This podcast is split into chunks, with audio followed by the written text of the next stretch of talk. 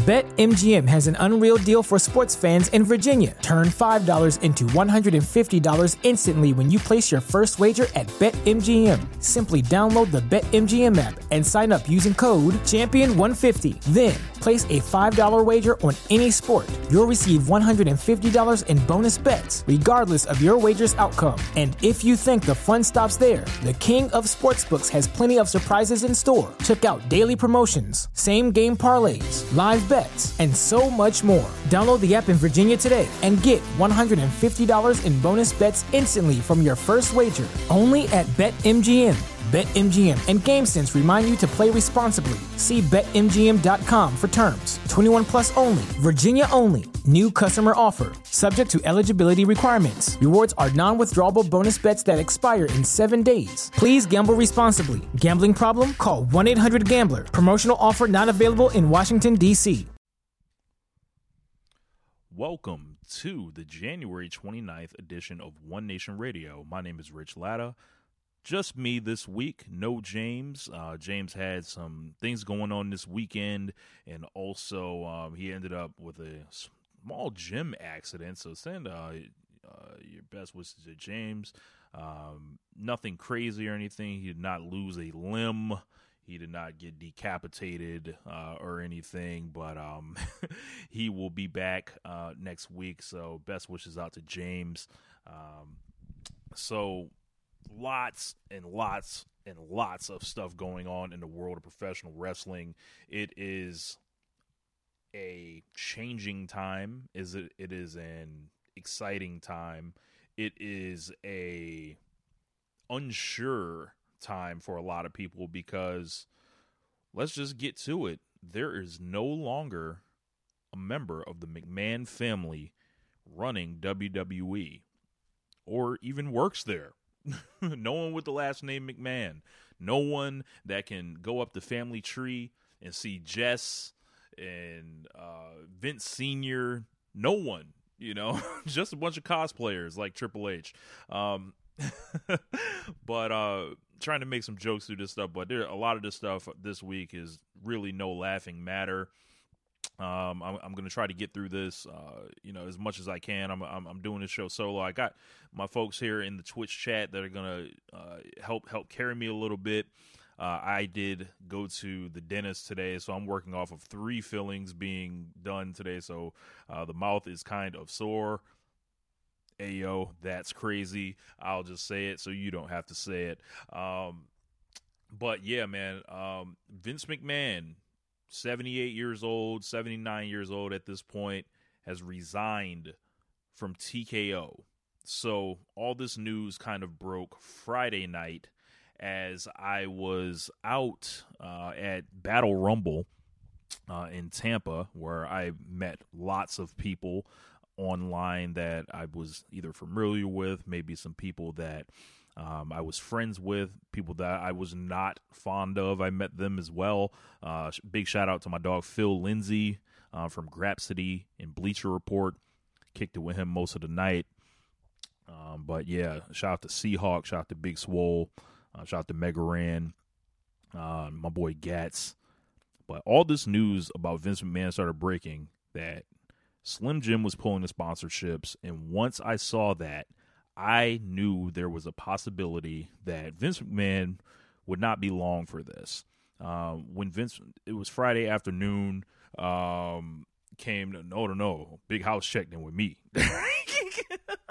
but um, yeah, like I believe it was Friday or Thursday afternoon. Vince McMahon gets a 67 page lawsuit dropped on him by um, Janelle Grant, and it is on, you know, against Vince McMahon, John Laurinaitis, WWE as a staff, record label, and crew. When I say 67 pages, this is fresh off of the heels of m- me reading a 35 page um, uh, lawsuit from Diddy a couple months ago. This was double the size of that when I tell you this lawsuit was filled with some of the most vile, disgusting things I've ever read and seen stories about that range from flat out rape to flat out just weird stuff. And it's as you read it, it never like was like, oh, okay, you know, it was like, yeah, it just gets worse and then keeps getting worse and then keeps getting worse. There was n- truly no bottom to it. It was um interesting how it all unfolded because I was seeing people try to capture what they felt may be things either they could get engagement with or you know just sharing the details from the lawsuit on Twitter. So uh, if you're someone that just kind of saw it on Twitter, and this was a lot of trigger warning stuff for for anybody, if you saw it on Twitter, and I guarantee it, everything that you saw on Twitter, it, all of it was worse in the lawsuit. Just in context, reading it through because it's just so bad. Um, and this is obviously the one of the lawsuits for all these NDAs that are existing. And this one woman, this one brave woman, has kicked in WWE essentially, changed how it's going to be looked at forever.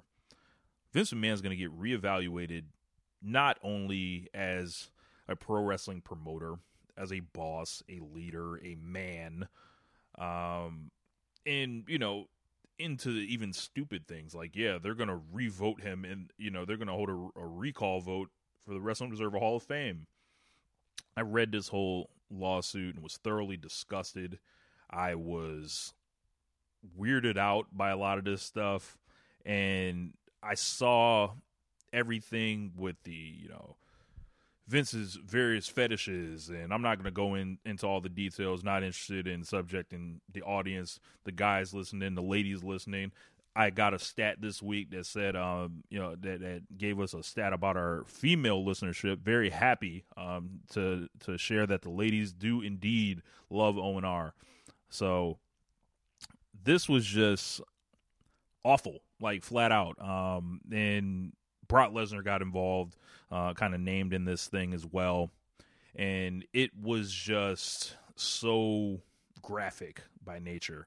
Uh, and everything. You guys can find all the details. You can it's literally clicks away on the internet if you're that interested in seeing it. But it was so bad it dominated Twitter for you know the whole day.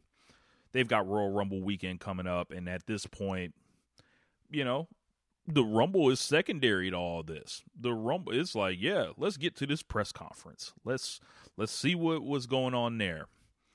The previous week we had the Dwayne Johnson rumors. We had you know just natural Royal Rumble stuff but all that seemed to be not as important. And why would it be? Um, this this woman w- was abused and will likely never resume a normal life mentally just off of everything that happened to her I see some people on Twitter and you know various other forums embarrassing themselves to hurl their bodies in front of WWE, Vince McMahon, Paul Levesque. I didn't see anyone defending John Laurinaitis, thankfully, or else you know it would have been y'all would have been real loyal to the soul. But a lot of people embarrassing themselves, um, just just flat out sad to see. But the money started switching hands when Slim Jim was like, "Yeah, man, we're gonna we're gonna pull it out." And then at that point, Vince McMahon is not morally stepping back. Vince McMahon is not looking at it for the, you know, for his own reputation. Maybe I should step back. It all comes to when the money moves, you got to move with it. So you know, we know some of the big WWE sponsors like uh, Slim Jim, Snickers. Um, you've seen Papa John's on there, a lot of big ones, right? But all it takes is one to influence the other. So Vince McMahon is gone. Um, I can't even begin to think about you know me me and James we we done the Vince segment the the pack them up get them the fuck out of here I just think he's an awful person that we should all remember as such. This should be in the first paragraph of whatever is written about this guy. And you can take it back 40 years when the death of Owen Hart is like no, you know, it might not even contend for number one anymore. That's crazy. It's it, it's so it, it's so crazy to think about him being gone because he's so tied into the identity of WWE. People see WWE and Vince McMahon in the in one. When you see the word WrestleMania, that is a Vince McMahon creation. So when WrestleMania 40 comes in Philadelphia, we're still seeing Vince McMahon's vision.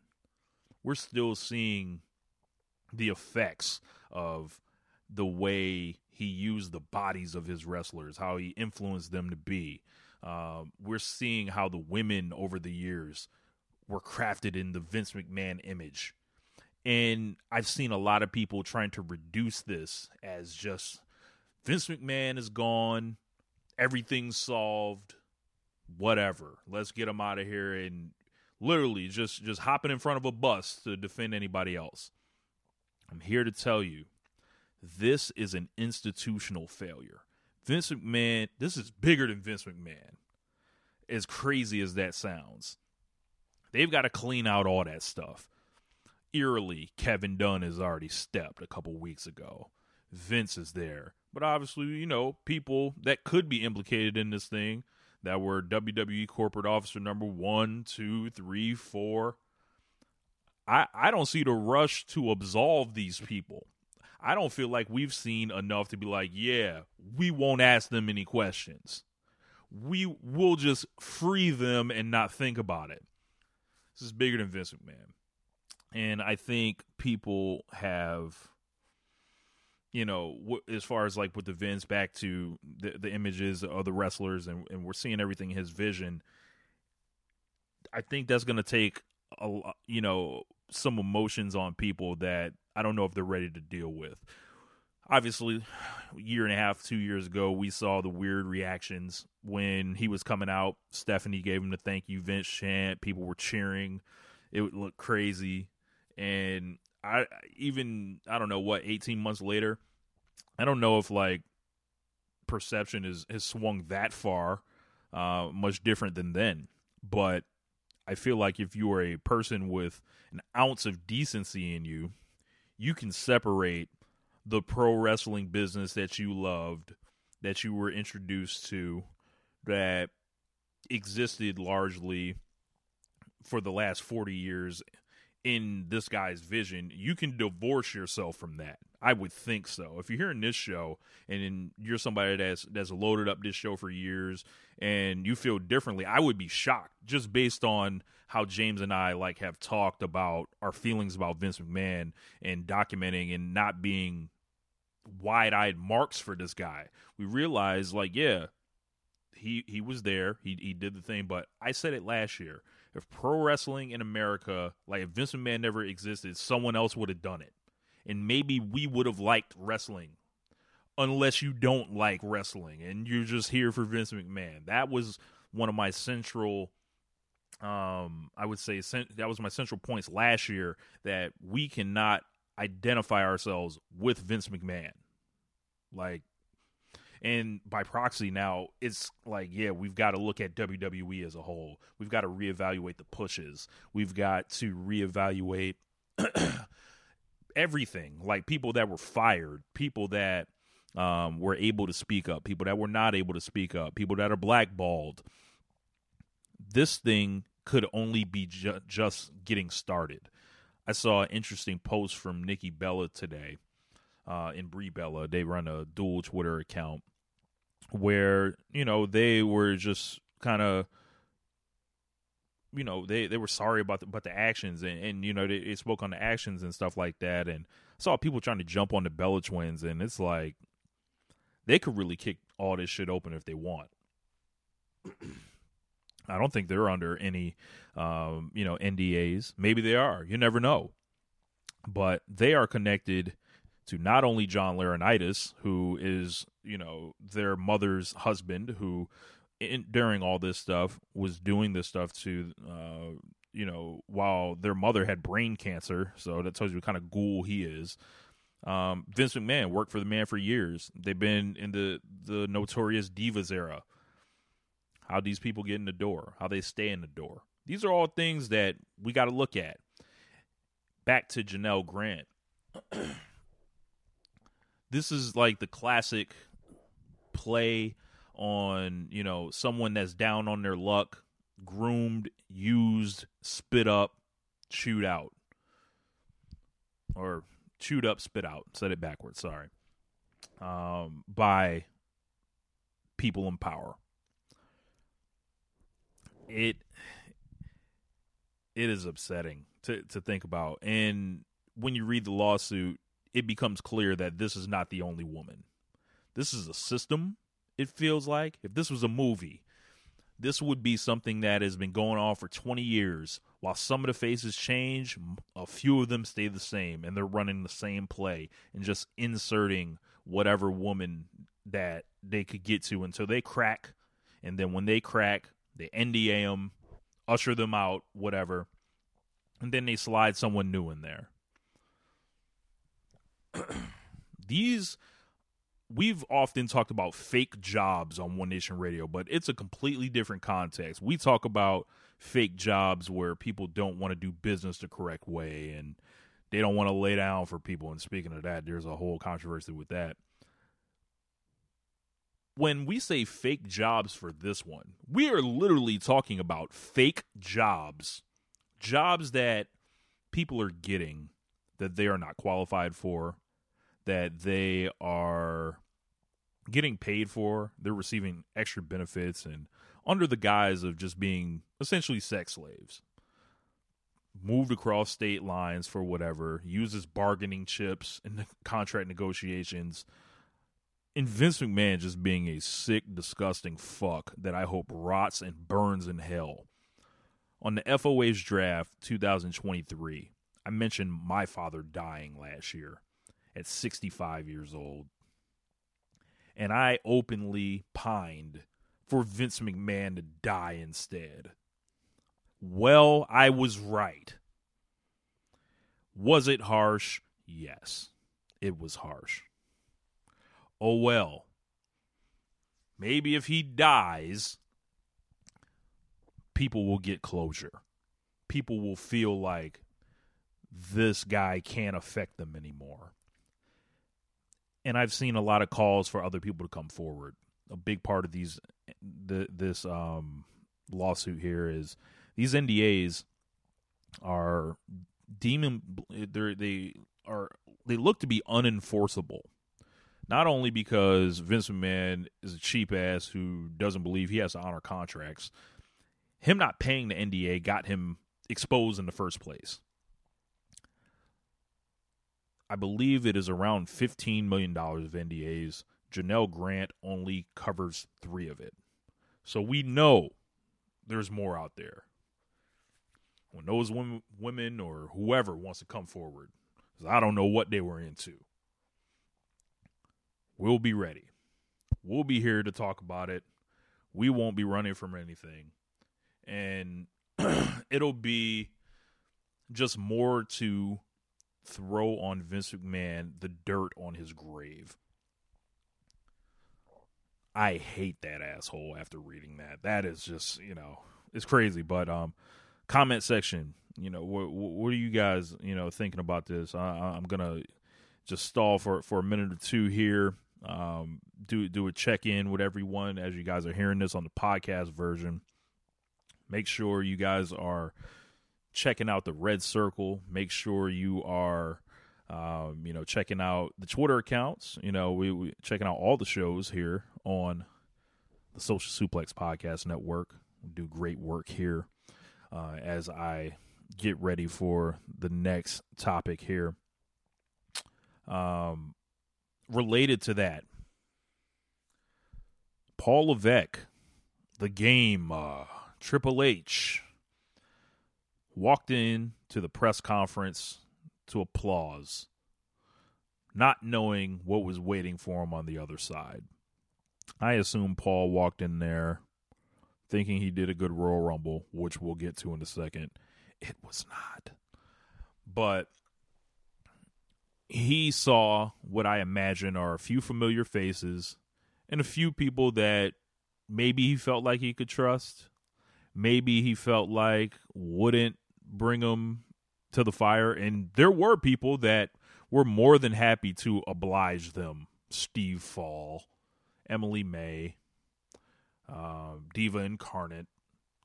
We can just put the names on it. It's it's on YouTube, so I'm not I'm not talking out of turn here. Um, Evan Mack. There there may have been a couple others, but I saw this press conference after the show, and I saw Paul Levesque, a guy that he was almost looking for a way out. He was like, How do I get through this thing with as least amount of damage and information as possible? Seahawk asked him what he would what they were doing to minimize and you know to ensure the safety of women in the workplace. He said I'm he flat out said I'm going to give the most generic answer as possible. Everything possible. That's what he said. Um, Cody Rhodes actually handled the question better, but there are also minefields in what Cody was saying as well. So we'll we'll put Cody to the side for now, um, but he definitely did come off better than Paul Levesque. Paul Levesque came off arrogant. He came off um, kind of aloof. He flat out said he didn't read it.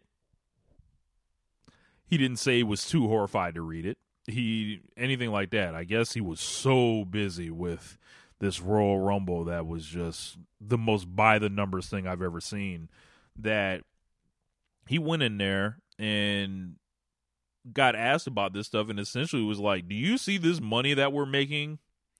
Do you see this these quote unquote over 40,000 uh people in attendance? Do you see the biggest week in WWE history financially with the Netflix deal and Dwayne Johnson?" He wanted to focus on the positives. And what a guy, Paul Levesque. Of course, he wanted to focus on the positives. He didn't want to focus on the reality. He didn't want to focus on his father in law mysteriously tendering a resignation hours before the event. He doesn't want to think about the mysterious coming and goings of Stephanie McMahon, who he may or may not be married to. I don't know. Uh, you know, it's I don't know what they're doing in that family.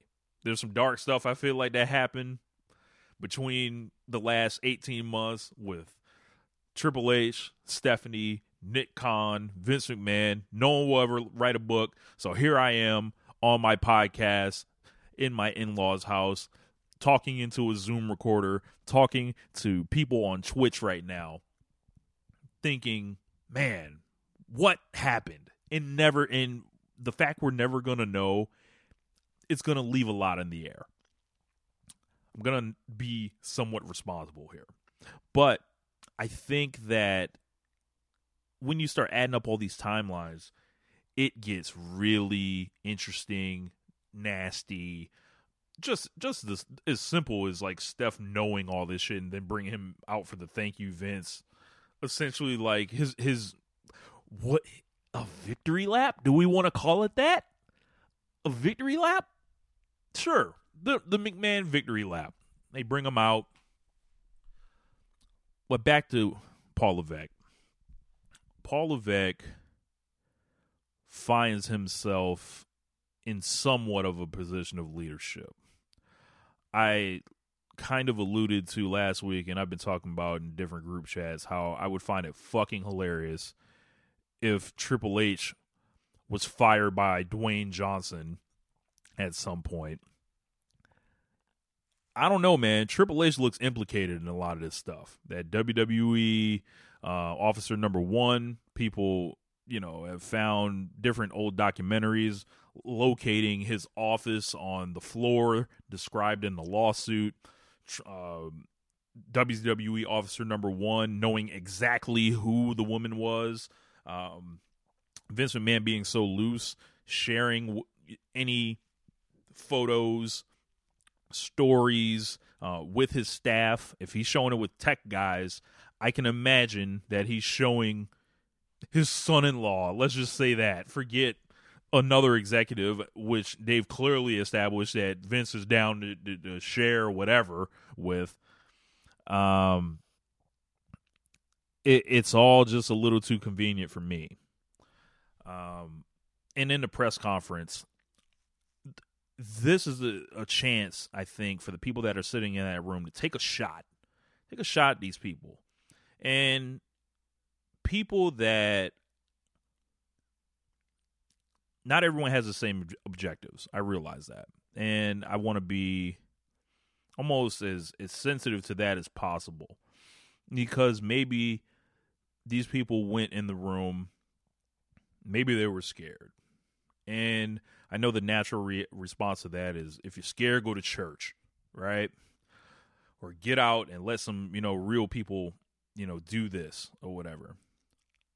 But I think we were fortunate that we did have three great questions come up in that room, especially from Jon Alba, Seahawk, and Nick Hausman.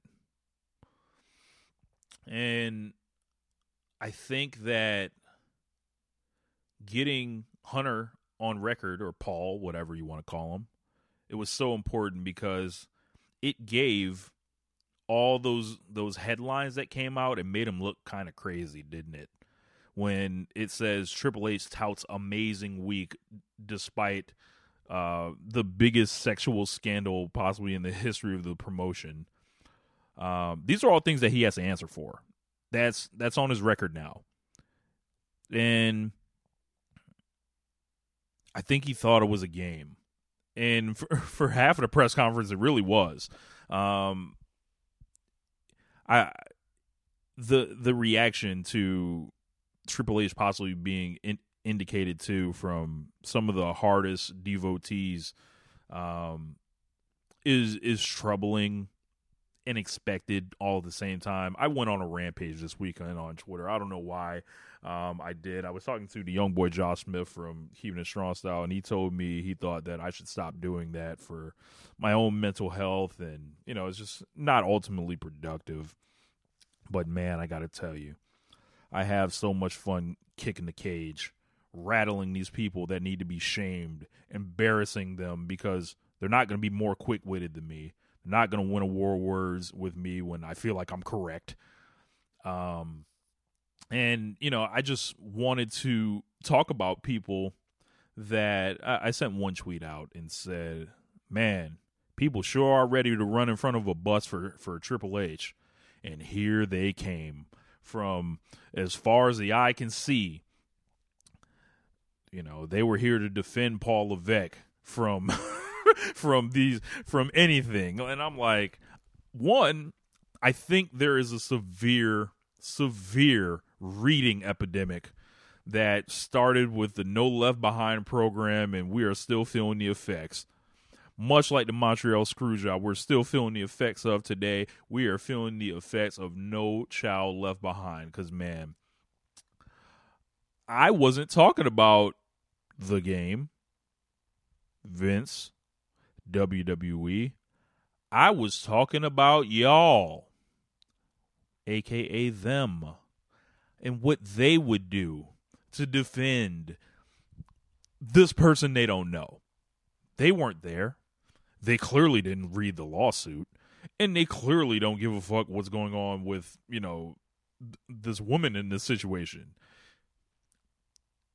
Triple H has made them feel good about WWE because Vince McMahon is someone they can reckon with, you know, cutting off, I would say a little bit. And it's amazing that I think Triple H has done pretty much the bare minimum. I think a lot of last night in the Royal Rumble, and again, we'll get to it in a little bit, it illustrated some of the hesitancy with the booking style. So like it's not I, I don't even know if it's just that much better than Vince or it's like, yeah, man, we just we have nothing. So this is, you know, our one tie to an identity. I can't believe that you know people people are going out sad like this. And the crazy thing is I don't know if any of them actually went out sadder than Paul Levesque at that press conference. Um I saw him get up and walk out and there's a there's a picture going around and he's turned sideways, has some papers. He looks weathered. Uh, he's aging in a way that is rapid at this point. Every time you see him, it's like, God damn, Paul, like, it, did two years go by? It's, it's been two months. He's in a stressful position. He's no longer on the board of directors. He is no longer working with any type of family there. He's largely built his own team of guys like Regal are in there. Um, he's got new production people. He's got Nick Khan, who he seems to, you know, maybe be cool with. I, I don't know. But He's got Shawn. He's got Road Dog. You know, you would think this would be a happy moment for him. Like, yo, we're going to show that we are the new WWE. But I'm here to tell everybody the new work is the old work, the old work is the new work.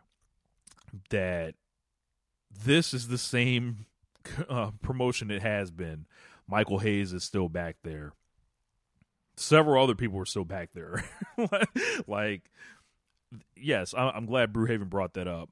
It almost was like he sent a picture out with Shawn Michaels um, before, and they just like looked unbothered and they were like completely no selling all this stuff. And from there, things just started going downhill between the Rumbles itself the press conference, people just on their head.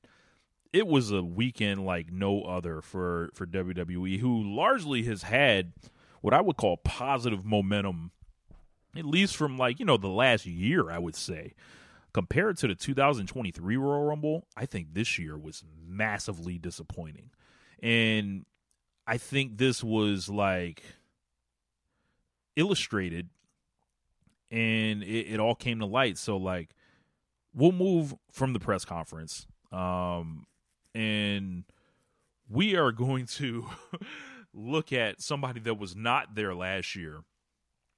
CM Punk. My God. What are the what are the odds? The same injury? I don't know if it was the same arm or anything like that. But CM Punk likely out four to six months, sure to miss WrestleMania, is gonna need surgery, um, and he's torn his tricep. Uh, unfortunate to hear um, about that because obviously you don't want to root for injury for anybody, but man, I gotta say that I will say this we talked about when Cody Rhodes first came back to WWE. Cody Rhodes, if I showed you him against Sammy Guevara, and then I showed you him walking into the steel cage against Seth Rollins in June, this would not look like the same human.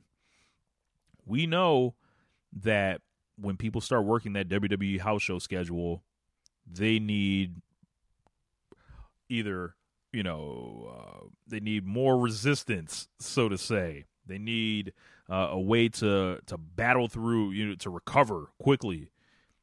The um old phrase is the boys need their candy, right? And that's what I think the deal with Cody was. You know, when he tore the pec, that's clearly a steroid injury, and the triceps, steroid injury. Um, I, you know, w- was talking uh, to a friend of mine, and it was like, man, like, you know, I I, I wanted to confirm, kind of like, yeah, man, like, is this a steroid injury? Because like, I, I kind of think so, and I feel like I've heard Dave Meltzer talk about it, and um, I think you know, you know, the deal with it is when you basically, um, like, you know, maybe he was on something to where his, you know he expanded, you know, his muscles essentially, and then he just he caught a, a wrong move essentially and this wasn't some you know some, some crazy move or anything he literally fell face down for a ddt like god intended much like Kendrick Perkins in game seven, seven of the NBA finals in 2010, he jumped up and down like God intended and then tore his ACL. So it's like, sorry, brother. Like, I don't, you know, um, I, I think you know it, it is kind of ironic that he goes out with the same injury in AEW. Um, the the glee and joy a lot of people took in using CM Punk to stick it to you know the people that CM Punk doesn't like and all that, and then CM Punk rolls out here with just the worst luck ever. First match back, hurt, gone. Um, I, have talked about his durability uh, on this show before. Uh, I've talked about you know whether the the price tag is worth it, uh, the, the trade off. Um, this guy's beat to hell. He's 45 years old. Who knows when he'll be back? At this point, do you hope for SummerSlam? Do you just say, yeah, we'll let you go through SummerSlam, whatever, and then you just try it again next year at the Royal Rumble? It's very unfortunate. And, you know, I guess I'm sad that I don't get to see CM Punk go to Saudi Arabia. I guess I'm sad that I don't get to see him and Seth Rollins work their way through a three and a quarter um, WrestleMania main event. I guess I'm sad that you know that CM Punk just shows back up, you know, and, and you know, I, you know, can't uphold the straight edge uh, lifestyle, um, you know, because I'm sorry, the last time I checked, I think steroids are drugs. So I don't know. I, I think that whole thing's kind of blown up, and you know, I've you know for years kind of thought that was kind of a facade, uh, a gimmick, if you will. Um, but yeah, this is you know, and I when when people go back to WWE, I feel like a pattern is developing. Like obviously, you got to get bigger quote unquote. And he looked, you know, CM Punk did not look great in the match before before the injury, after the injury. It wasn't, you know, I really wasn't seeing what the arm affected. Um, but him going out, blowing up the WrestleMania plans is just like, wow, what are they going to do now? Um, you know, and maybe this is they're they're obviously going to lose one of their better talkers. Uh, I watched a promo with Cody Rhodes and CM Punk last week and thought it, it was really good uh, what they did. Uh, they kind of crafted something out of, admittedly, a hokey premise. Like they were talking about OVW. Who, who could possibly care about Ohio Valley Wrestling in 2024? But they made something compelling, I thought. But man, um, yeah, man, like I, I saw a lot of people upset about you know CM Punk getting joked on from the injuries and all that. Go ask Anthony Davis about it. Go ask Joel Embiid about it. Go ask various NBA players about it. It's part of the game, um, especially when you're someone that is that polarizing of a figure that you're going to have people on opposite sides, very strong emotions uh, on both sides. Um, but yeah, man, this is this is a I, I don't want to say a lesson, but it's like you know I don't know if this is a wise investment. Forty five years old, they they kept him in bubble wrap as much as they can. Um, they had him work two matches against Dom Mysterio, and you saw people just ducking and defending like about how he looked and nose. Didn't impress in the Royal Rumble. Wasn't really hasn't really been all that over, I would say. Uh, and also, you know, when he was you know head to head, um, and like you know with, with Cody at the end in the Royal Rumble, the people chose Cody clearly. Um, I think Joe Lanza and, and Rich Kraetsch had a great point when it said the this WWE audience is not CM Punk's audience. Like he's not their wrestler. Like the new people that have been there since like 2022 and forward, like that's kind of you know, like when Cody shows back up, he is this fan base now. And for them to choose CM Punk or Cody over CM Punk like that, I think that was like a telling message. Um I did see on Monday Night Raw, Drew McIntyre told him he prayed for the injury to come true. I saw that clip immediately, and that was like, I think Drew McIntyre's at the top of his game. Let's just say that. Um, but Punk, that sucks. You know that sucks for him, and he's got he's got to hit that rehab again if he wants to figure out if he still wants to do this. I think he's really got to ask himself that question. And you know maybe this is a case where he has to do this.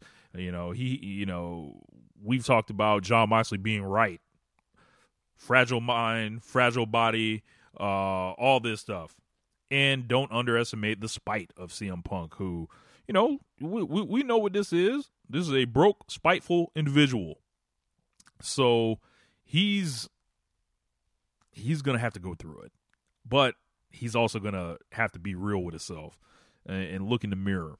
Um, you know, whatever uh, Phil Phil Brooks wants to do, I'm sure there are going to be a lot of people waiting for him to get back to you know be healthy again to get get one more run at it. But um, you know, maybe he realistically never gets the main event WrestleMania. Oh well. So, the Royal Rumble this year, 2024.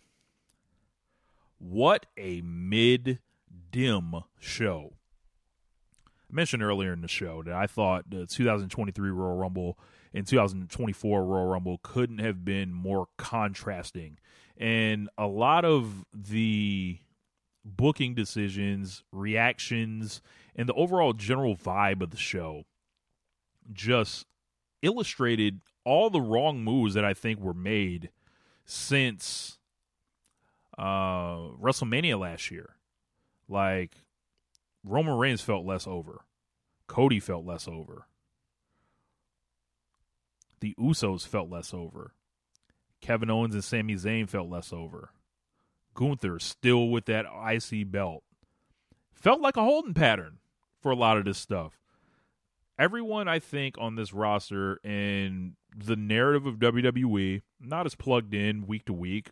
You're not going to get me to watch Monday Night Raw.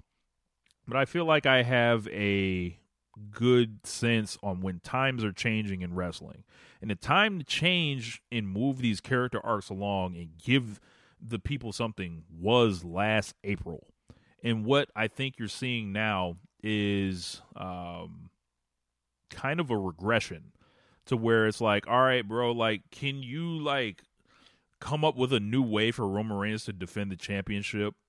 Can you come up with anything besides solo Togo coming out here and hitting somebody with with the spike? Even in a four way match, it wasn't safe. Nobody even jumped up and, and hit him before that. Like, it was like, yeah, man, like, you know, Cody winning the Royal Rumble again. You know, the him and CM Punk face off, I mentioned they chose Cody. The people did. But all those reactions, all match long, it was so by the numbers. It was so fingerprinted by Triple H here with that mini match at the end with Punk and Cody nowhere near as compelling as the match with you know the the Cody and Gunther uh, mini match of last year. Not close whatsoever. This was just like felt like it was going long for the sake of going long for the sake of yeah, this is the format. Like this is what Triple H likes to do. I thought it was like you know there are elements of the Gargano Ciampa stuff with the extended match times uh, on that and I think you know let's let's let's start with the women's Royal Rumble here. Man, what a bad match. there were there were some, you know, things in the match where I thought were pretty cool. Obviously, we got to return Naomi. She didn't do much after the return and you know the initial whatever, and she hung out in the ring forever, bottom rope, you know, uh, shorty and all that. Bayley in the match forever doing nothing. 65 minutes. So they're setting a record almost every year with someone and it's not like compelling. Like this this goes for both Royal Rumbles. There were not really satisfying story elements to make a Royal Rumble pop. Last year's men's Royal Rumble I think was one of the best Royal Rumbles of all time. This one was so far from that. Um I think in the women's Royal Rumble, I think you're flat out dealing with a lot of not good wrestlers. I think Maxxine Dupri might be the worst wrestler I've ever seen. Um, they introduce her as the much improved Maxxine Dupri. And then she immediately fucks up like three things in a row, like head scissors, and they're just falling all over the place. And it's like, yeah, man, this is a whole Botchamania special edition itself. Um, we got the debut of Jade Cargill in the Women's Royal Rumble, and they re- largely retained all of her presentation. Um, she was arguably the most over person in the match. She looked decent, you know. She she looked like Jade that we've always seen. I wonder if AEW knew what they were doing with her. Someone's got to answer me on that. Um, I laughed when I saw Liv Morgan come out at number 30 because I knew she would not win. Because why would she win? It's Liv Morgan. Jordynne Grace was in. Um, she is from TNA. And she's the champion currently. And she had a great showing. Uh, I think she was probably the best worker in the match. Kind of, you know, just uh, you know, spot to spot and, you know, just driving things forward, doing cool things with people. Her and Ivy Nile um, had uh, a little part that was uh, that was nice. Her and obviously this led to her uh, elimination uh, by Bianca Belair. Uh, and that's kind of been like a match I think, you know, people have thought about over the years, Jordynne Grace and Bianca Belair. Uh, if it was me, you know, I, I, if I'm Impact, I don't think I agree to this unless I set up a mini program with this. My it would have been my idea to have um, Jordynne Grace basically, you know, she can enter the Royal Rumble, whatever. Whoever throws her out, give them an Impact title match. Do it on Raw, do it in Impact, whatever. Uh, obviously, it's been it's Bianca Belair that eliminated her, so they're not going to do that. So, but um, it would have been cool. Um, it, it, it would have been you know nice to see if they did something like that, but that, that's not the way they went with it. Uh, Jordynne Grace did not eliminate anybody, uh, of course, and you know when she got eliminated, it, it felt meaningful. Uh, and I think they did it kind of, you know, almost in the best way that WWE is going to do it. They're not going to, you know, if if it was me, I would have fed her like three people, like fed her, feed her like Kayden Carter or Kacy Catanzaro or whatever her new name is, um, feed her Natalya, whatever. They don't do those type of things. Um, but let's talk about Bayley. Bayley wins this um, Rumble, and this feels like a lifetime achievement award. This feels like we've never let you get your thing. Becky's main event of WrestleMania, Charlotte's main event of WrestleMania, Sasha main event of WrestleMania. Also, I'm glad, you know, we have not talked about Sasha Banks, Mercedes Moné. If you could see some of the cope that was on Twitter, and I don't mean Adam, man, she did not come back. It's amazing. Um, this Bayley push here feels like gold watch. Feels like thank you for the years that you've been around and we've not done shit with you while you've gotten older in your career, while your athleticism declined, while you quote unquote carried the industry. A popular sentiment from a couple years ago. Um, I think that Bayley, you know, getting this, and they're going to go into her versus Io, and for for this, this this for James, you know, this is a four horsewomen versus three daughters of stardom uh match. So that'll be that'll be for him, but I don't think that's uh you know, I, I don't feel like Bayley's got it in her anymore. She could, you know, surprise us, but you know, I don't see it. Um this looks to be a full reversion of the early stages of yeah, man, uh, they're to try to turn her babyface and bring back, you know, the Bayley that always should have kind of gotten a run it just feels so like too little, too late um, to me. You know, I've I've been out on Bayley for a lot of years at this point. I, I think 2019 I gave up. Maybe just like yeah, bro, it's it, not for me anymore. Um, but you, you know, Triple H is the Booker. He's got a he's he's bringing people that he had success with in the past and trying to give them things um, that Vince McMahon did not give them, despite their physical limitation, despite anything you know with them, what what may have happened to them. Like he's trying to rebuild them, uh, and they've got the unit set up for her to to run through to turn on her and stuff like that. But man, Kairi looked like a joke in this thing. Um, she, she she got stuck on the outside of the ring. I don't know if this was on purpose or whatever, but then she just immediately fell. Oscar was eliminated, kind of like a nothing. And like I said, Bayley, she pulled that 2021 edge. She was holding on to the bottom rope the whole match, and wasn't really all that compelling. Um, and the like I said, the just just the individual work in this match, just it, much of this was atrocious, and really one of the worst Royal Rumbles I think that the women have done. And I'll say this though, uh, for the for the women, um, a lot of them came in with distinctive uh, presentations. I'll say that it's like, oh, okay. Like when you when you see the names written and how they come in, it's like, okay. Maybe it's not as bad as I thought, like star power wise or something like that. But you know, you just see them and you get to work, and it's like, oh, the the match layout isn't here. The compelling usage isn't here. The, the the pairings aren't there. They did have a stare down with Jade and Bianca Belair that I thought was interesting. Uh, but obviously, that's interesting to the bell rings. You know, you still got to account for Jade's uh, limitations, and maybe that's Bianca's challenge. They had Jade, I believe, throughout Nia Jax, if I'm not mistaken. They had Nia Jax eliminate several people. Um, so we're still doing Nia Jax in 2024. Like I said, Triple H is he's loyal to these people, so like they're gonna get you know they're gonna get a chance to to do something. Um, but yeah, let's go to the uh, four way match uh, for the WWE Universal Title: Roman Reigns, LA Knight, AJ Styles, and Randy Orton. Um, how in God's name could they have had a compelling match? oh wait, what could have been done to make this compelling at all? One, it's a four way match. we know the belt's not changing. Um, two, LA Knight already had his title shot and was beaten soundly in Saudi Arabia.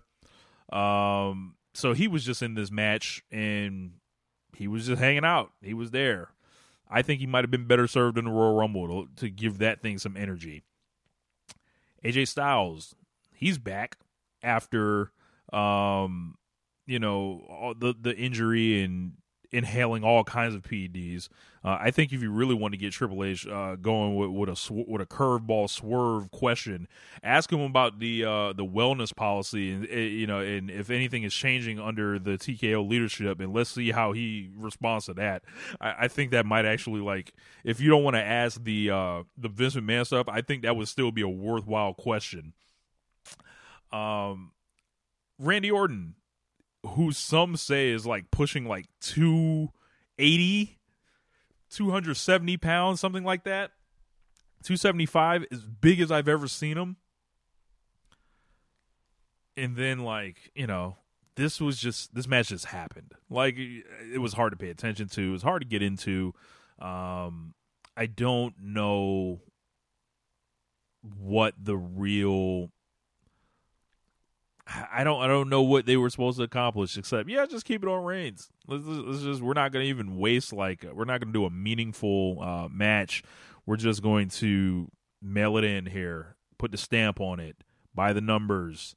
Um, that's that's we're we're just extending the reign, running it up. Um, I saw obviously Solo Sikoa come in at the end. Uh, shout out to Lyric uh, who dubbed him the House of Torture of American Wrestling. Uh, I also called him Solo Togo uh, as well. This shit has got to stop, man. It's it, like it's done, man. It's over. It's wrap it up. The sh- the bar's closing. Like like what what's that that rant that uh, Al Pacino does at the end of Carlito's where the bar is closing. You know, I, I forgot the whole thing, but um, it's uh been done. It's tired. It's really like like look at look at how quote unquote comp- compelling I didn't find it as compelling last year, but the audience did. The whole Kevin Owens getting his 19th title shot in the same reign, the whole thing they had set up with with the Bloodline and Owens and Zayn, that was absent from this year. Everything's less over this year. If you take nothing away from my Royal Rumble review, everything in WWE is less over this year than it was last year because they decided not to move anyone forward. It's like, yeah, man, you passed seventh grade. However, we're going to do seventh grade all over again. Like, we're not going to progress you at all. Like, but you're going to keep getting older. You're going to keep showing up. you're going to keep, you know, commuting and growing and all that and, and going through puberty. You're another year stronger, wiser, whatever. However, you've seen everything. We've seen it. We get it. They pin AJ Styles. I would have just pinned LA Knight again, but whatever. AJ's AJ at this point. You know, he's he's up there. Um and AJ actually took much of the Japanese off of his um I, I think the only piece of Japanese writing he has is on his knee pad at this point. Um, so that was, I think, something of, of note. Brewhaven brings up WWE's main event upper mid carders are pretty old. Yes, they are, and also the um, the new the new people breaking through are not there, and that's illustrated in the men's rumble as well. We'll get to it. Kevin Owens versus Logan Paul. I believe Kevin Owens won a tournament to set up this match. Um, Logan Paul's, you know, entertaining. He's a big show guy. Um, I heard Kevin Owens wrestled this match with a broken foot, if I'm not mistaken. Uh, so shout out to him for gritting that out. Um, this is a this is I would probably say this is the best match of the night. However, this was not, you know, close to like I would say three and a half at most on this, and that's with the atrocious finish um, of they they finally show Kevin Owens cocking this guy with the brass knucks, but the referee, who does not see the actual shot with with the knucks, starts counting one two, looks at his at Kevin Owens' hand and disqualifies him. I'm like, you didn't see anything. So like, if we're disqualifying motherfuckers now for doing things that are not seen, we need to basically start the Roman Reigns title reign over all again some of that stuff exposes how stupid some of this stuff is, and this was definitely an example of that. Um, Logan Paul, somebody I would want pushed to a higher level than um, he is, but he's not going to commit like that. But you know, this guy's he's awesome. Uh, if he ever did commit, that would be who I would be building WWE around. You know, He's more famous than everybody. He can work good enough, and then he you can surround him with you know people and let him do his thing. But the men's Royal Rumble, never have I seen. Actually, this had a lot of familiarity to the 2022 Royal Rumble because I remember that one. They were having, they just had just just jokes of guys coming out like um, what's the guy that dropped Biggie? Ridge Holland, like all these just generic Riddick Moss, like all these people were in there just with these nothing happening themes in there, and I think that was present again. The whole thing about the music coming up and people not knowing it, not reacting. This crowd was underwhelming all night, dead, and it was just like, yeah, man, um, who's over? who are the people on the way up? Why am I Kofi Kingston's in this thing again? Like he Kofi Kingston is at the point where he doesn't even try to do the Royal Rumble magic stuff anymore. He's like, ah, whatever. I'm in here for 90 seconds and I'm just eliminated. Um, they did this match to start with main event Jey Uso and the no yeet man uh, of Jimmy Uso, his brother so that's right, the Yeet Man versus the No Yeet Man. Um, they've kept these guys apart since you know they put them on different shows. I believe I said it at the time. that Jey Uso versus Jimmy Uso would be so uncompelling, it would not be funny. And they're going to do this like for WrestleMania. And people I don't think are going to give a fuck at this point. I saw a list that had Jey Uso as like the number five wrestler in the world to look out for in 2024. Bro, if I would have been on that committee, it was an ESPN list. So you already know what that is. The fifth most compelling wrestler in the world I saw just hug the bottom rope all night. Completely like stink a, a, a SummerSlam main event out last year. Prove that he should never go near the main event. And, you know, this all kind of just, uh, you know, it wasn't really, you know, it's Jimmy and Jey, man. They they've been around forever. Like I don't I don't want to see them fight. They're brothers. Fuck that and I think the crowd agreed with me. Anyway, um, let's see. Let's see what, what other talking points came out of the men's rumble. Um, I didn't really have fun watching this. Um, I think R-Truth arguably was the most entertaining thing in either Royal Rumble because they had R-Truth come out here and act like he was the number 24 entrant, but he entered the women's Royal Rumble because, you know, there's two Rumbles or whatever, blah, blah, blah. Ha ha, it's funny. Then he came back for the men's rumble. And I think R-Truth was the highlight of Royal Rumble. And it was like, if a comedy spot has, eh, you know, the positive reaction to the Royal Rumble, I don't know, man. Um, Cody Rhodes came in at number 15, um, like Roman Reigns in 2015. And he ended up winning the match. As I mentioned, him and Punk, they had a far less compelling um, version of the the long mini match we've seen Undertaker and Shawn Michaels, Cody and Gunther, Chris Jericho and Sheamus, um, Shinsuke Nakamura and Roman Reigns, um, you know, at different times. But yeah, man, Punk didn't look good. He looked washed, uh, and that's like I said before the injury, and didn't look great. And I think this guy is who he is. Uh, you know, Big CM is not you know, 34 year old Big CM is not walking through that door. Like, I, I just hate to say it. Um, Cody did feel over, um, but not in a way like last year. Like last year, I think people were ready for, for him to be received on that level, and then now it's just like, okay, we're we're going back to it again, and it is you know, I've seen people say, yeah, they're they're trying to recreate, you know, seeing what his dad did with Ric Flair, where he gets fucked at a Starcade and he has to come back, you know, the next year and all that. But nah, man, like it's it does not feel the same, and you will see a lot of Cody Rhodes fans. I think that will they will tell you it feels the same. They're happy. They're they're they're you know getting you know the hope they're hopefully getting the opportunity this year you know, with you know seeing him quote unquote finish the story. Everyone's finished the story before Cody.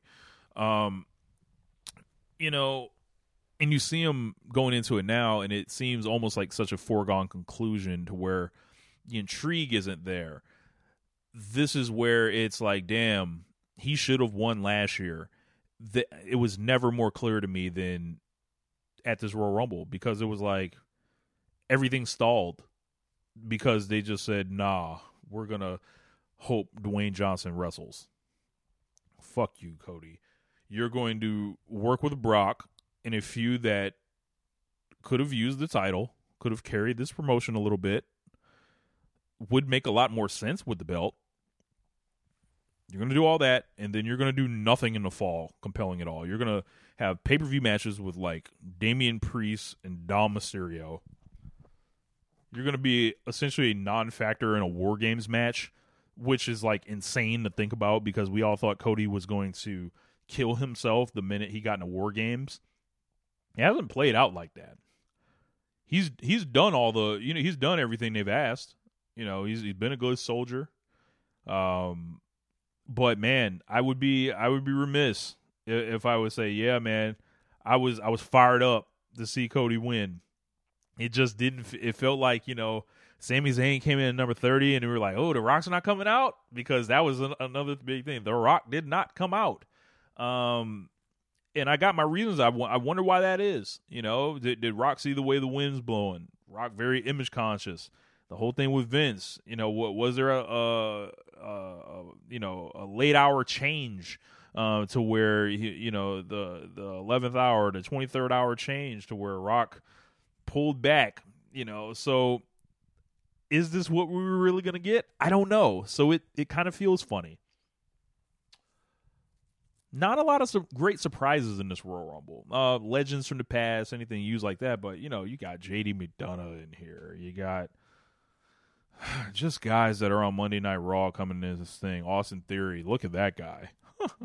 Remember when he beat John Cena? LOL.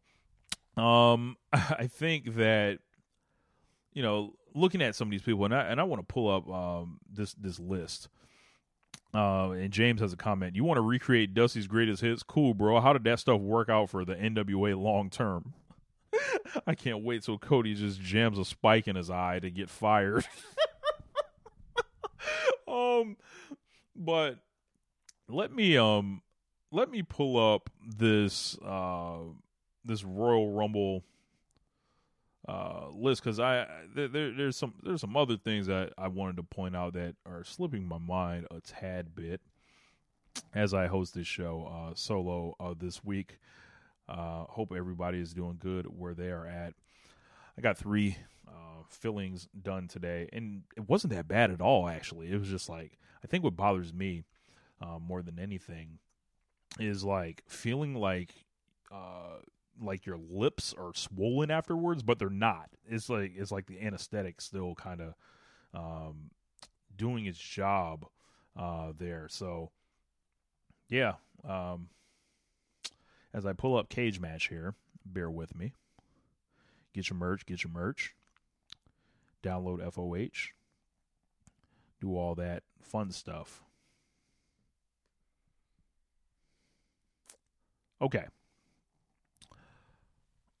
when I saw Pat McAfee jump in and touch no one and eliminate himself, I was like, did he take Brock Lesnar's spot?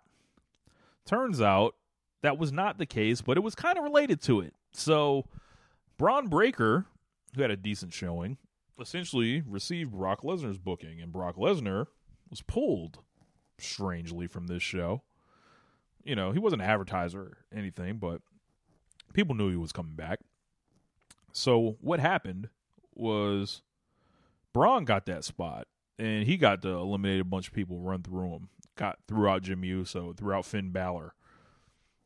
Um, and I think the whole deal with uh, McAfee back to him was he came and was staring down Omos and Bron Breakker and decided, much like the theme song of AJ Styles, I don't want none um, and eliminates itself. He pulls the the the um, you know Red's dad from Friday. No, I don't. I don't want any. Um, and I think you know that it was pretty clear that was supposed to be Brock Lesnar. So these are questions I think that could be asked one day. Um, as I go through this list, I see a lot of like weird entries. Like, what are we doing with Carlito here? Why? Karrion Kross, they gave him a unit. They're still trying to invest in him. At this stage, I don't know why. It's that Triple H thing. Finn Balor, 42 years old at this point. Um, I, I, heard there may be contract talks around him. I don't know. Uh, Carmelo Hayes was in. He he did okay. Bronson Reed eliminated Andrade. Let's talk about Andrade.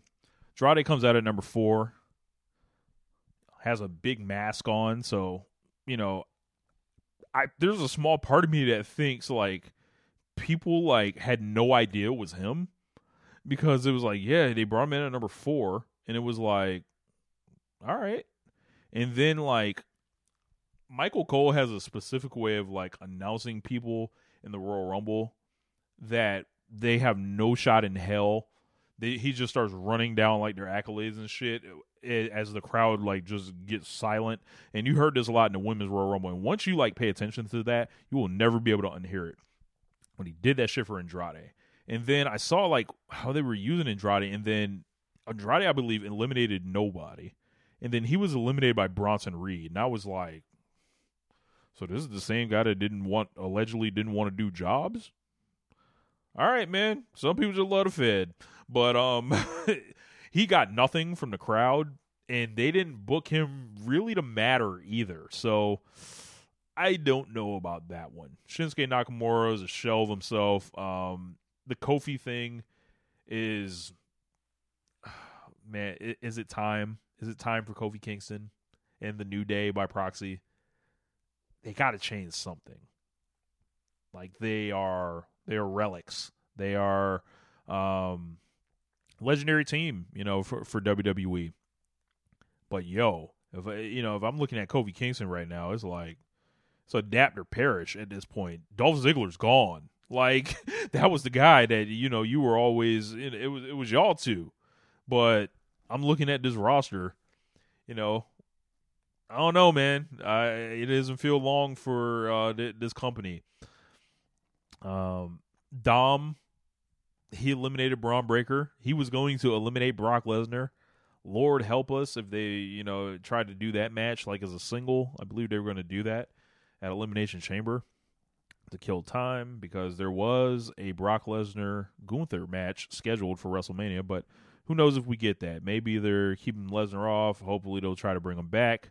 Uh, you know, maybe they're hoping, excuse me, uh, to bring him back to face him at WrestleMania, but who knows? maybe that's out the window. Um, we saw Lashley and Kross going at it. We saw the gang wars. Uh, neither Street Profit member in the Royal Rumble. Um, how's that? Um, that Montez push coming? Is, is, is that happening anytime soon? Just checking. Um, yeah, but this Royal Rumble very uncompelling. Not not a lot of thought put in put into all this. You got the Miz going around there, and it's like, come on, man, what are we doing? But the one standout performer, I would say even two. Gunther was pretty good in this too, but he's always pretty good. Drew McIntyre. Drew McIntyre looked like he should be the ace of WWE. Well known as a big fan of Drew McIntyre on this show. You know, before Gunther came along, I think, you know, myself and James were on the record pretty much saying, hey, man, this guy might be the best heavyweight that's ever been in WWE. This guy busts his ass in the pandemic. This guy had great matches during the pandemic. This guy, I think, is actually getting appreciated kind of by the fans because I feel like they think he could walk out the door uh, and go somewhere else. I think that Drew has such charisma, such a presence. Obviously, like he has the look, like he has it all, like the body, the the physicality, the wrestling, and I think he's putting together something with this, uh, you know, kind of presentation where he's, you know, just telling how it is that people are getting into. Maybe he benefits from the CM Punk injury. But McIntyre got thrown out by Punk. That led us to Rhodes and Punk at the end. As I mentioned, Rhodes ends up winning. I thought we were headed towards a Bret and Luger over the top rope at the same time, and I was gonna just be like, when will it end? When will the tribute stop? But no, it was Cody Rhodes. Um, man, I have an insane question that came through from James that I am not going to read on the air, but I will talk about in the Discord. That'll be your um that'll be your incentive to join the Social Suplex Podcast Network Discord. Come to the One Nation Radio channel and I will answer that question. So um, let's see. Let's see in the comments. Um, so yeah, man. Um, let's. Let, I just want to look at one other thing here. Um. Okay. Okay. Never mind. It's not that bad. So, all in all, 2024 Royal Rumble. My God.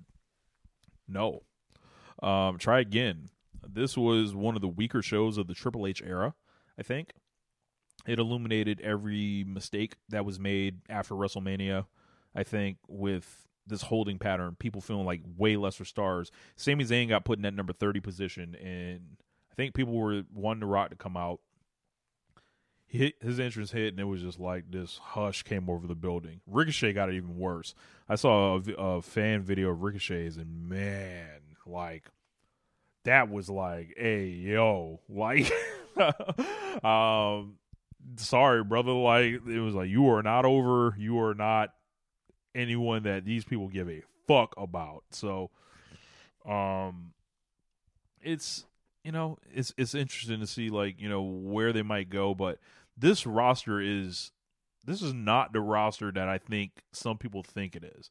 When people are talking about the hot era, the boom period, the all this stuff, that has to do with business because it's not this fucking roster. I can tell you that from now. Like they need Bron Breakker to hit in a way that, like like a uh, they need him like a hit of crack right now. Like it's like yo, he's 26 years old. He has young energy.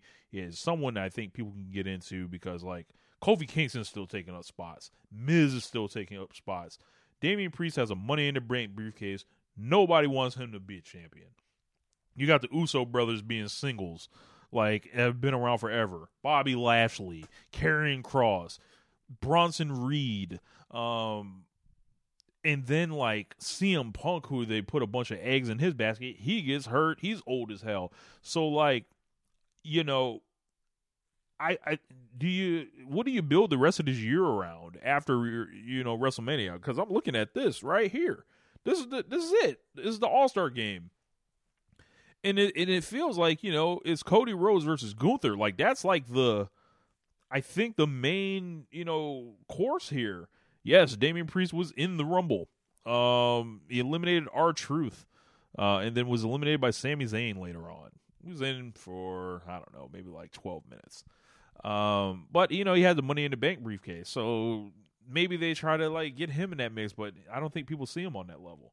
Um, but I see this and it's way less compelling than last year. I would dare anybody watch these Royal Rumbles back to back, or hell, watch the last fifteen minutes. Watch. I believe there's a part last year's Royal Rumble where it's like watch from when Cody gets in the ring on, and then it's like, yo, I think there's something special going on here. You get this Royal Rumble, that special feeling's gone it is not the same. Was it a bad night? Maybe. They've got a lot of hot buildings um, set to come, uh, you know, in, into focus a, as they go. They've, they've got tickets sold and all that, but tickets sold ain't a guarantee. They have 40, they announced 48,000, right? I don't believe that. Could they have got 40? Sure. But there was a collision that was on. 2,000 in the building. Bossier City, Louisiana, somewhere I've never heard of. And people to to let let people on X, formerly known as Twitter, tell it, that building was more rocking than the Trop. Like, you know, I lived in you know the area, you know, the Tampa Bay area for a lot of years, and you know I know something about the Trop being quiet. You know, you know I've seen the Red Sox eliminate the Rays before. You know, I've seen you know the Yankees beat on the Rays. You know, I've seen the Phillies beat on the Rays. You know, I've seen the Dodger. Well, actually, no, that was COVID. But um, I've seen the you know that building be silent and not full a lot. So it, it was eerily similar for me, um, seeing that there. But yeah, man. Um, yeah, that's gonna wrap up your uh, Royal Rumble review for uh, 2024. One last thing I want to talk about that is not on the the Twitch uh, sheet here. Uh, I'm gonna punt AW to next week because, uh, like I said, my voice is a little tired. The teeth are hurting, but I did want to talk about this one last um, kind of thing here. You know, something similar to wrestling, rap beef. Megan Thee Stallion versus Nicki Minaj. Now, transparently, I am a Megan Thee Stallion fan. I have been for a few years. I think that she is one of the best rappers out. I think if people can get past being uncomfortable with themselves as men, and I'm speaking to men, and also like for some reason, a lot of men have decided ass shaking is not for them.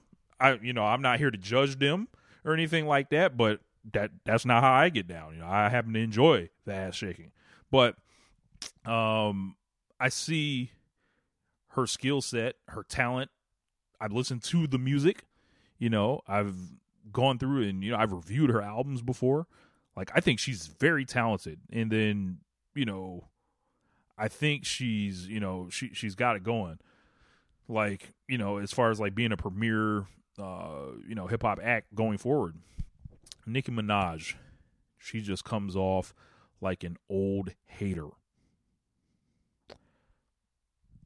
And I don't say old as an age you know, I, I, I don't say this to pick on Nicki Minaj for being, you know, 41 years old because I think she should still be able to do her thing. But, bro, the way she's acting towards Megan Thee Stallion and by proxy, her fans, the Barbs, the crazed cult of all crazed cults, makes the Sasha Hive look almost normal. I've never seen a more threatened, a more gotten to, a more meltdownish like performance than Nicki Minaj on Twitter all weekend. Started obviously with the Megan Thee Stallion Hiss song, which she was rapping on. She was flowing, and she had a bar in there where she was like, "They are not at mad. They are not mad at Megan. They are mad at Megan's law." You look that up, and boy, it's it's apparent who she's talking about. That Hiss song is not a full "I'll put your name on it" type of song. This is like you know her just doing her thing, but sending shots. You know, sh- sending arrows as they would say in the '90s or whatever. Megan Thee Stallion did some of the most hip hop shit this week. I think that could ever possibly be done. She drops a song, throwing subs at a bunch of people. Then she calls in the New York radio to talk about it. A couple months ago, we saw that thing that that that post on Twitter where people were like, "Yo, this was what we we used to like. We like when the rappers called in the New York radio and they were playing when Cam'ron was going crazy, when Nas was going crazy on there, Jay Z and you know various other people uh, just calling into the radio back in the day because that that was how you know they had to air their grievances. Megan did all that. Um, and Nicki, I think, has watched the way that the winds have blown around Megan, and I think she's courting a certain audience that shows disdain for Megan Thee Stallion, that shows, you know, the the people that uh, all of a sudden they're the biggest Tory Lanez uh, fans in the world. I believe James had a um had, had something to refer uh, to Tory Lanez as a kind of singer he is. I couldn't, I can't remember it. Maybe, maybe if he's in the uh, comments, he can um, tell. It was like a cover singer or some shit. Like uh, I, I don't know what it was, but um, you know, they've declared their allegiance to Tory Lanez. Any type of you know Megan Thee Stallion post you see um on social media, you know, you see the comment section overrun, free Tory. Uh, she addressed that also in her at the end of her song. She said, "Hey man, sign up for JPay. You know, do a conjugal visit if you want to holla at him. That's that's how you do those those kind of things." Um, yes, uh, James says Tory Lane is a fucking remix singer. Um, so like, um, this this leads to Nicki Minaj like minutes after Megan's song is out. She's on um, you know, IG Live, and she's playing like a unfinished version of what would come out uh, later on, and you know there are different like various lines about feet and all that, and you know the good foot, get up off the good foot, shoot you in your foot. And one thing like that I, I don't understand about what the Megan Stallion with the foot thing and the shot thing is the people that admonish her and say that she did not get shot right? How were they able to listen to this if she was never shot? This song wouldn't make sense at all, right? Then it's like, why are you rapping about feet at all? She was never shot. Why do you like this? There's an inconsistency here. You know, this is something that you know we, it don't add up on both sides. So I hear the Megan or excuse me, the Nicki response. This is a straight diss track. Don't let her um say I didn't say this was a diss track. No, motherfucker. We know what you were doing. You talk about this woman, you're saying her name in the song. Stop playing. Um she puts out one of the worst diss songs I think I've ever heard in my life. And when I say worse and bad, I say it from a standpoint of you didn't take this seriously, did you? She's trying a lot of different tactics on this. She's courting the Tory Lanez anti Megan Thee Stallion, anti woman audience. She's serving the crazed lunatic barbs.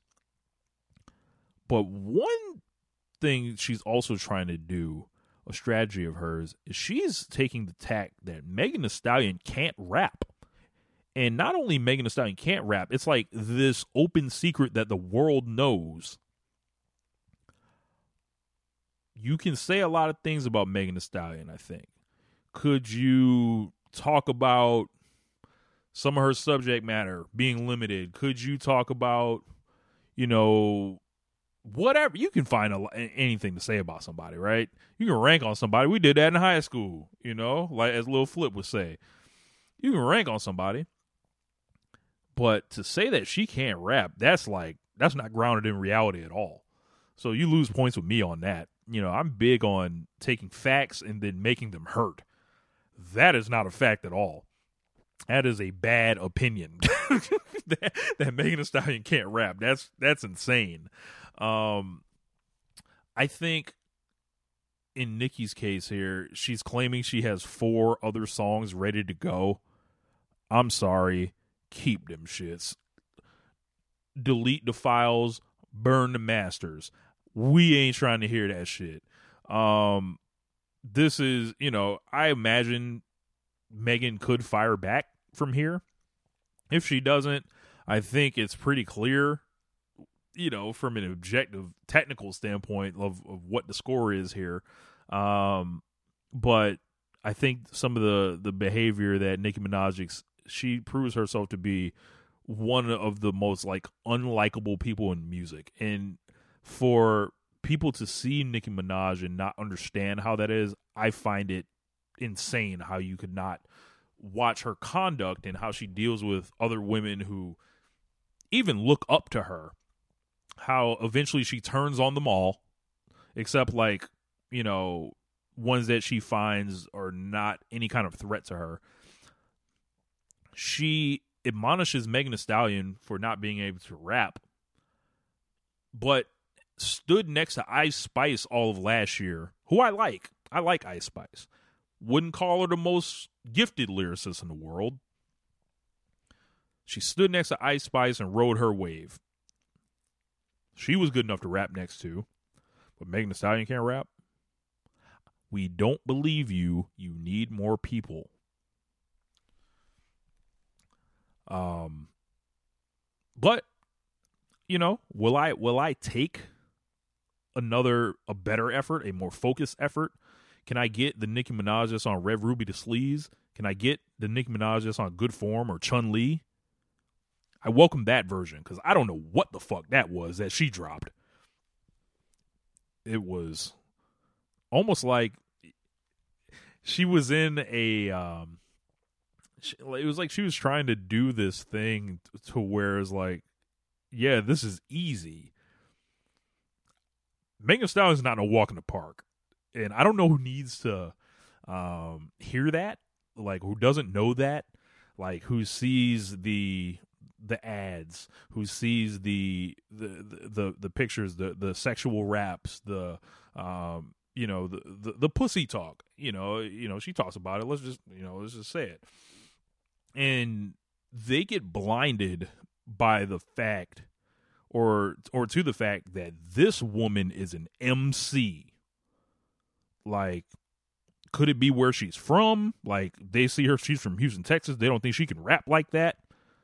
This is the woman version of a fucking uh what's that thing called um uh, you know, when when they do the fusion, this is a Southern woman modern fusion of UGK.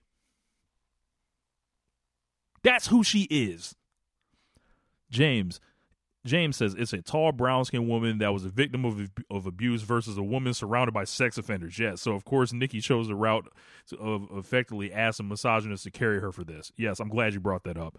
So many lack of, um, you know, with Nicki Minaj, the whole thing is like, you are married to a sex offender. You can't change that.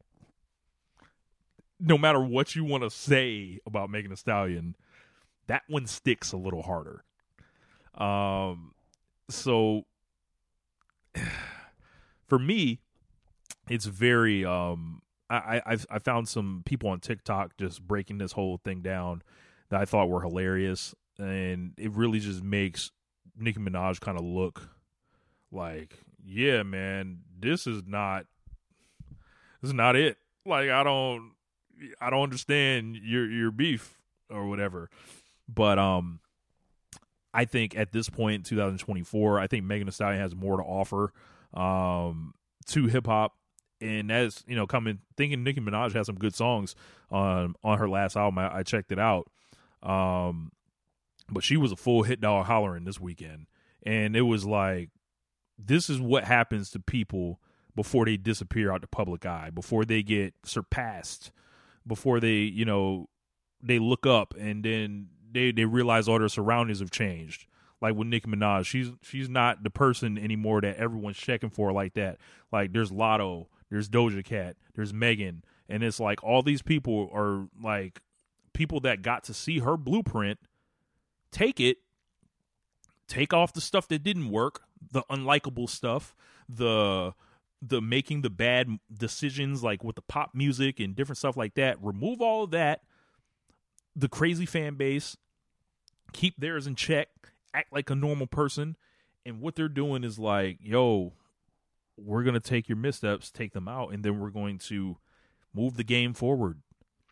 And I think Nicki should try to hold on as long as she can. But man, I think this weekend kind of demonstrates that I don't know if that's that much longer because, like, the way Megan Thee Stallion is resonating and the people that are standing with Nicki Minaj, like Jeffree Star, do you want Jeffree Star on your side for anything?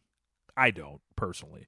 Um, you see the way the wind blows and who's divided up with who is like, yeah, bro, the the fly shit not happening over where the barbs are. Like that, the fly shit's not there no more. The fly shit's with Megan Thee Stallion. You know, the the fun people are with Megan Thee Stallion you know the good times are with Megan Thee Stallion. Like the um the good. It, I just think you know sexism is a very powerful thing, and you see these you know the whole thing with the Bigfoot and playing on her trauma that came from Tory Lanez and different stuff like that, and then are the it, it comes down you know you start thinking about rules of engagement in rap beefs. You know, the the Bigfoot thing I feel like it's fair game or whatever. You know, she talked about her mother dying and uh, stuff like that. I think that was very disrespectful. And I don't know, man. She could run into Megan Thee Stallion. That don't seem like that's where you want to take it. But um, you know, people feel differently, you know, about it. But I feel like you know, if she, if she looks back on it, she'll probably want that one back. Um, and she she's got to live with the fact that she said that to to uh, another woman in rap, and we talked about it with like Draymond Green when you're the elder or whatever, right? And you want to be looked at as some type of leader or some somebody that's you know reverence. Like I think a big thing with Nicki Minaj is that she thinks like who she is. Like she she's so insecure that she has to start screaming that I am the queen, I am the queen. And it's just like she keeps saying this, but the volume that she gets to is lower and lower every time. And it's like she's trying to scream so hard for her validation to where it's all getting lost in her antics, her behavior, and then like the cult that she's formed. It's such an echo chamber that she doesn't know the difference at this point. And usually, when you are of status, other people will tell you. The only people that are telling her she's the queen is the cult that she's cultivated. I think that's a good place to leave it, man. Um, my name is Rich Latta. Uh, make sure you check out all the shows on the Social Suplex Podcast Network. Let's see. Um, we've got, of course, ourselves, One Nation Radio, keeping it strong style. Check out Tunnel Talk. Check out the Trish and Sarah podcast, Imps WWE Adventure, Wrestling Art with Chris Things. And, you know, I'll let y'all, man. Uh, did this one all uh, dolo this week. Please let me know how you enjoyed the show. Uh, hopefully, we'll be welcoming James back um, next week. So, uh, send J- James had a, a, gym accident. So, um, send James your well wishes. Uh, he's he's okay. He's not in danger or anything. So, uh, I'll let him, you know, kind of disclose the story. I'm I'm still kind of fuzzy on it myself, but um, yeah, man, it, it, has been a uh, fun time talking to you guys this evening. I'm out of town. I'll be back home this weekend, and we will be back with regular One Nation Radio uh, style presentation with the stream next week. Uh, and you know, keep enjoying the YouTube channel, uh, the tweets, and uh, I'll holler at y'all in the Discord. So, peace.